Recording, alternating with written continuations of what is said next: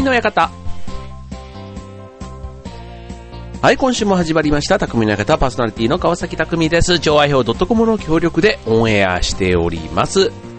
はい、えー、2月もね、えー、バレンタインが終わりまして、ね、ちょっと雪がね、週末からね、えっ、ー、と、降っていましたよね。週末からというかね、えっ、ー、と、3連休がね、大雪なんていう感じだったですけど、えっ、ー、と、ちょっとニュースとかで見るとね、首都圏全体っていうことで、ね、八王子とかあっちの方の結構積雪の様子がね、テレビには映ってたりするんですけど、僕が住んでるね、千葉県の方はね、まあ、みぞれぐらいまででね、言うほど積もりはしなかったんですよね。ところが、ね、2月14日、ね、ホワイトバレンタインなんて言ってね、テレビでは言ってましたけども、えらい積もりましたね。もうびっくりしましたよ、なんか。急にね、飲んでたら降ってきてね、ちょっとあの、うん、ちょっと雪を、あの雪が降ってしまうとね、ちょっと、あの、僕の仕事が増える都合もあってとかっていうとなんかなんなんですけど そう。なんでね、ちょっと驚いて、はい、あのー、雪が降ってきたことで、ね、昨日の朝ですね、昨日の朝というか、え、昨日、おとといん？えっと、火曜日の朝ですか。うん。ね。ちょっとそんなね、雪かき対応みたいなこともね、ちょっとやってたりしたんですけど、はい、あの、滑って転んだりね、なんか怪我してる方もいたなんていうのでね、えー、テレビでは見ましたけども、はい、えー、皆さんね、どんな週末を、連休を過ごされていたんでしょうか。ね、えっ、ー、と、僕はね、えっ、と、白馬にね、スキーに行ってたんですよ。うん。これね、あの、毎年、あの、大阪のね、もともともう、17年、8年ぐらい続いてるね、あの、大阪の時から行っている、あの、常宿がありまして、はい。で、そちらの方にまた、今年も行ったわけですけど、まあ、いつもね、あの、大阪からも何人か来て、で、こっちからも何人かで、あの、行って、向こうで合流、向こうで解散っていうね、なんか、あの うん、そんな、あの、企画なんです。うん。でね、もうね、ほんとなんか、1年に1回しか会わないんですけど、もう、ね、で、しかもね、こう、同窓会的にわーってこう懐かしんでなんか言うかって言ったらね、ほんとね、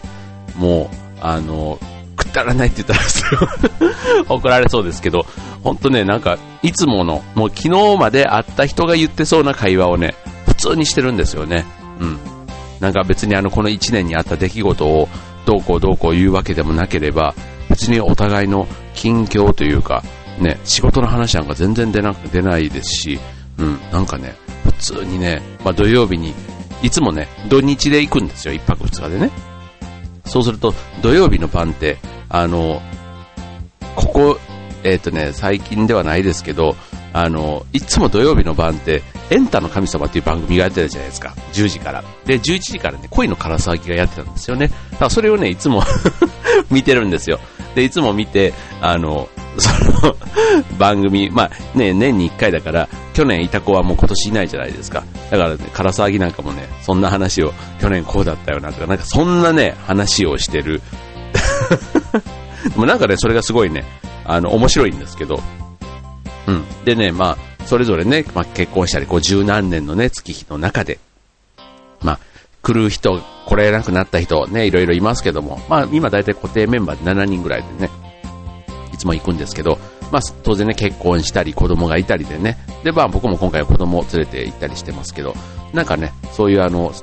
同じ場所でもね、過ごし方が変わり、ね、その、ペンションのマスターなんかはね、相変わらず昔通りこう迎えてくれたりね、なんかそういうのがすごくいいなと思った連休でした。はい。ということでね、えっ、ー、と、なんか、これまであの、匠の館ね、いろんなテーマで、えー、こう、巧みな話題というかね、そういうことでお届けしていますけども、ちょっと今日はね、えー、ね、匠の小部屋企画ということでね、はい、僕の最近またね、あの気になるというかね、ちょっとここ最近の話題でね、気になったことをお伝えしたいと思います。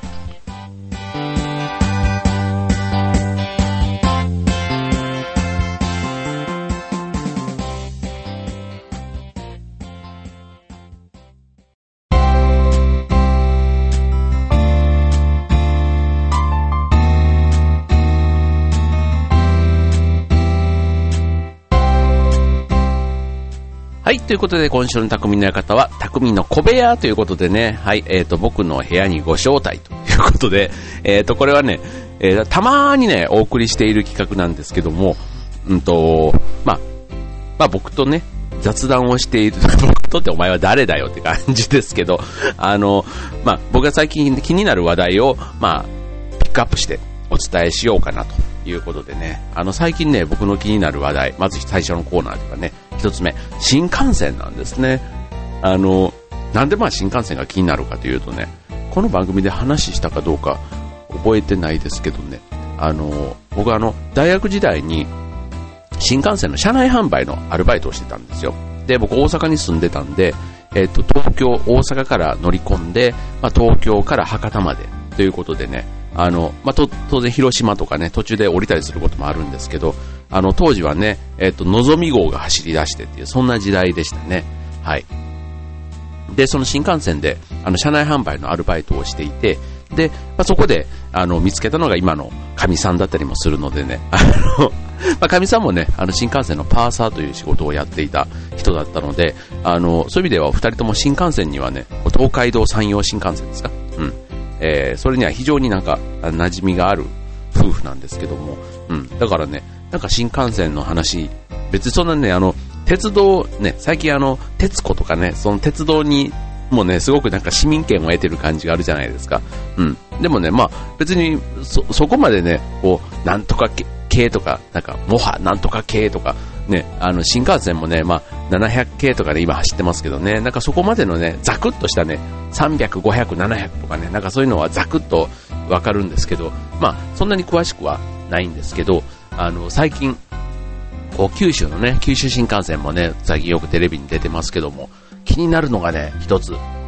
東北新幹線であの、青森まで、新青森まで開通したのをね、えっ、と、記念してというか、そのタイミングで、えっ、と、3月のね、5日にデビューする、えはやぶさというね、新幹線。これね、最近ちょっと気になるんですね。あの、吉永さゆりさんがね、CM でやってたりしますので、あって思う方いらっしゃるかもしれませんけど、あの、吉永さんはあのね、えっと、グランクラスというね、あの、新幹線初のファーストクラス、グランクラスっていうね、そういうのがあるっていうのがね、まあ目玉のやつなんですけども、そう、あの、で僕らがその新幹線よく乗ってた時だと、まあグリーン車とかね、あとね、個室なんていうのがね、あった時代なんですね。で、あと、えっと、今は完全になくなっちゃいましたけど、食堂車、ビュッフェみたいなのがね、こうあったり、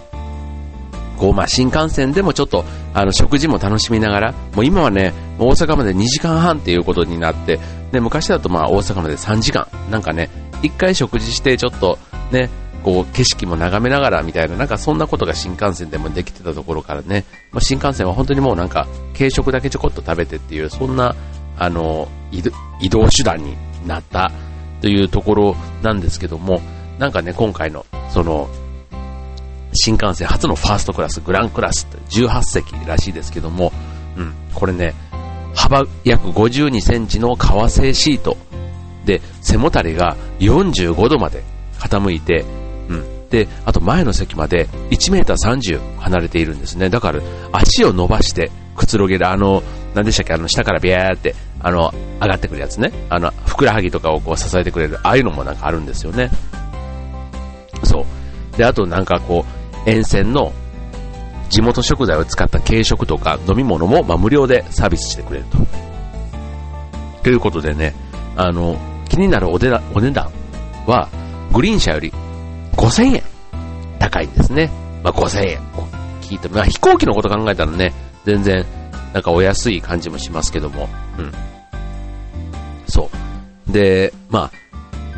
まあ、やっぱりね、こう、は、初の、うん、あの、初日の運行なんかのやつだと、まあ、この、電車の予約というか、新幹線の席の予約はね、20秒で満席になったということでね、うん。まあ、18席しかありませんからね、うん。ちょっとね、5000円出して、グリーン車プラスでね、なりますけど、うん、なんか乗ってみるのもいいかなって。で、僕らの時代は本当にね、グリーン車がね、本当なんか芸能人とかがたまにね、こう乗ってたりする、そのグリーン車がすごく、こう、高嶺の花というか、で、個室とかだったりするとね、結構本当に、あの、芸能人でもやっぱりトップクラスの人とかね、なんかそういう海外のアーティストとかね、そういう個室を利用してたりするのがね、なんかこう、ああ、すごいな、かっこいいな、みたいなね。たまにね、トイレの時だけ出てきたりするところでばったりすれ違うとね、おーってなんかすんごいもうガン見ですよ。ガン見。もうね 一般のお客じゃなくて、こっちは売り子としているわけじゃないですか。従業員がガン見したらね、やっぱりちょっと怒られる気がするんですけど、だからその頃はね、あの、興味の方がね、すごく、あの、多くて、はい、してましたけど。はい。で、まあちょっとはやぶさの話に戻りましょう。はい。でね、これね、新幹線、今ね、えっ、ー、と、最高時速これ、はやぶさ、えっ、ー、とね、300キロ。でね、今走ってるはやてっていうのがね、えっ、とね、275キロ。っていうことで、それより25キロね、速いんですね。うん。で、えっ、と、東海道山陽新幹線の N700 系というやつが、えっ、と、300キロで走ってるんですよ、今。だからそれとね、まあ同じレベルで走ると。で、さらに、2012年度末には、国内最速の320キロまで引き上げられるということで、東京新青森間が3時間5分で結ばれるということですごいですよね。うん。なんか、あの、速さだけじゃなくて320キロ出しても、今走ってる300キロの早手以上に快適で静かに走るというところが、ね、この JR 東日本のね、売りというか、あの、話のようなんですけど、こう、なんだろう、えっ、とね、速度が上がったら、普通こう空気の抵抗でこう揺れが大きくなるじゃないですか。で、これが、なんか中に、新幹線の車内に、こう人が不快に感じる左右の揺れを、なんかセンサーで感知するらしいんですね。うん。で、それで、それをか、そのセンサーが、その車輪のある台車と車体との間に設置された装置で、こう揺れとは逆方向に力をかけて、客室の揺れを最小限に抑える工夫がされてるって、すごくないですかこれ。もう、なんか、ジャパニーズドリームですよね。なんか、ジャパニーズドリームってなんかどっかで言ってたな。うん。で、新幹線の技術って、あの、東京、まあ東京というかその日本でね、こう開発されたものが、今台湾とか中国とか、ね、あっちの方にすごく新幹線の技術って、こう評価されて、こう輸出してる感じなんですよね。だからこういうね、一つ一つの技術がね、すごくこうやって評価されて、まあ、海外に出ていくとね、今は結構ね、いろんな、あの、電化製品とか、ね、それこそ、昔、こう、海外で、ブイブイ言われて、まあ、自動車なんかもそうですけども、ね、そういったところがちょっと若干ね、こう、日本の、こう、なんかちょっと元気がないぞって言われてたりする部分がありますけども、ね、なんか新幹線はまだまだね、なんか海外でも評価されているという話ですので、はい、なんかすごいですよね。なんかそういうのが自分た、自分の住んでいる国から出ていってるというのはすごいなと思います。はい。ということでね、えー、匠の方まず最初のコーナーは、えー、気になる話題ということで、新幹線3月5日デビューの東北新幹線デビューするはやぶさの話でした。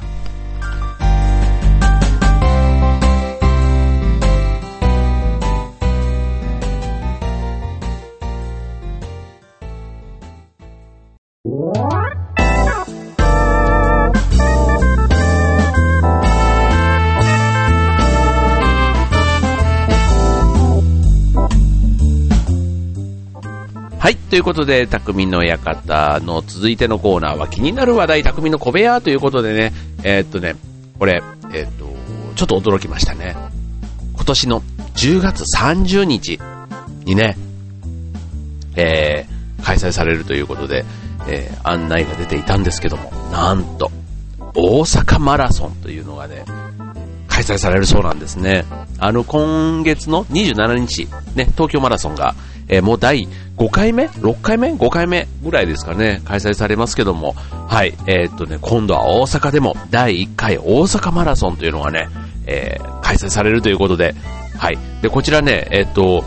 東京に勝るとも劣らず3万人の参加を予定しているということで、ね、こちらあの、コースもね、すごく魅力的なんですね。10月30日、日曜日なんですけどね。まあ、ちょうどね、秋のあの、マラソンのトップシーズンですよ。で、そ、の時期にまあ開催されるということで、まあ気になるコースなんですけども、まあ、なかなかいいところ走ります。まあ、東京もね、それこそ銀座、浅草、ね、あの辺りずっとこう新宿スタートで駆け抜けていきますけども、はい、大阪マラソンはね、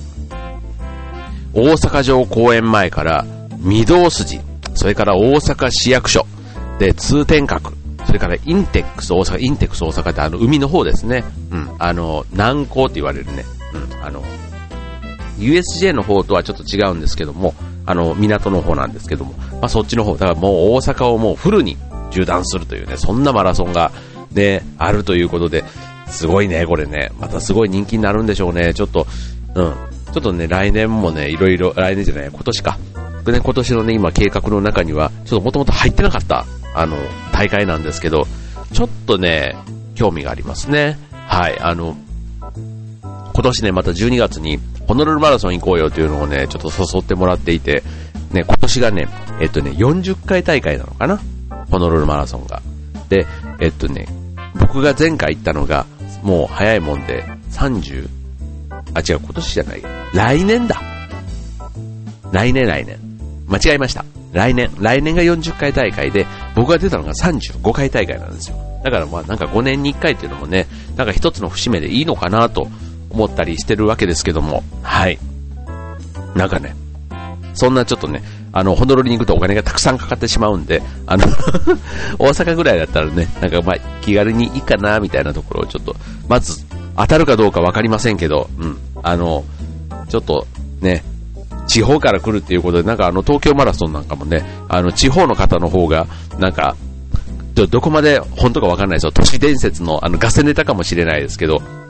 なんか地方の方が、あの、ホテルの宿泊需要が伸びるから、地方枠みたいなのがあって、東京マラソンも地方の方の方が当たりやすいなんていう風に噂ではね言われてるんですけどね。僕は一回も会ったことがないのであなんかそれもまんざら嘘でもないのかなと勝手にちょっとあの思ってたりするんですけど。はい。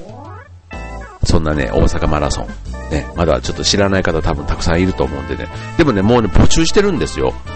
早くないですか？もう募集もしてるんであのまあ、とりあえずね、申し込むだけ申し込んでみてというとこかもしれませんけども、はい、あの、僕もちょっとチャレンジしてみようかなと思っています。はい、ということでね、えー、今週の匠の方は気になる話題ということで、えー、一つは新幹線はやぶさのデビューと、えー、10月に開催される大阪マラソン、第1回大阪マラソンの話でした。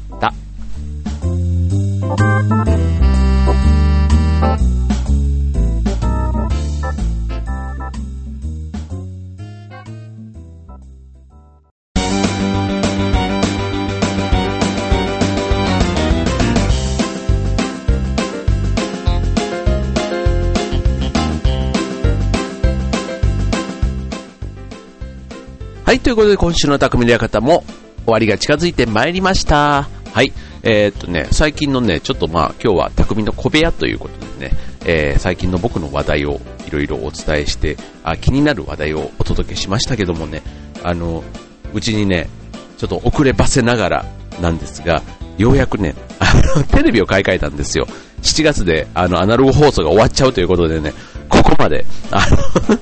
アナログで粘ってたんですけど、まあ、あんまりちょっとテレビも見なかったりするもんで、あの、まあいいかと思ってたんですけど、ちょっと勢いでね、えー、とね、テレビと、あと、あの、ブルーレイのね、レコーダーと、うん、あとついでにね、ビデオカメラまで買っちゃったんですけど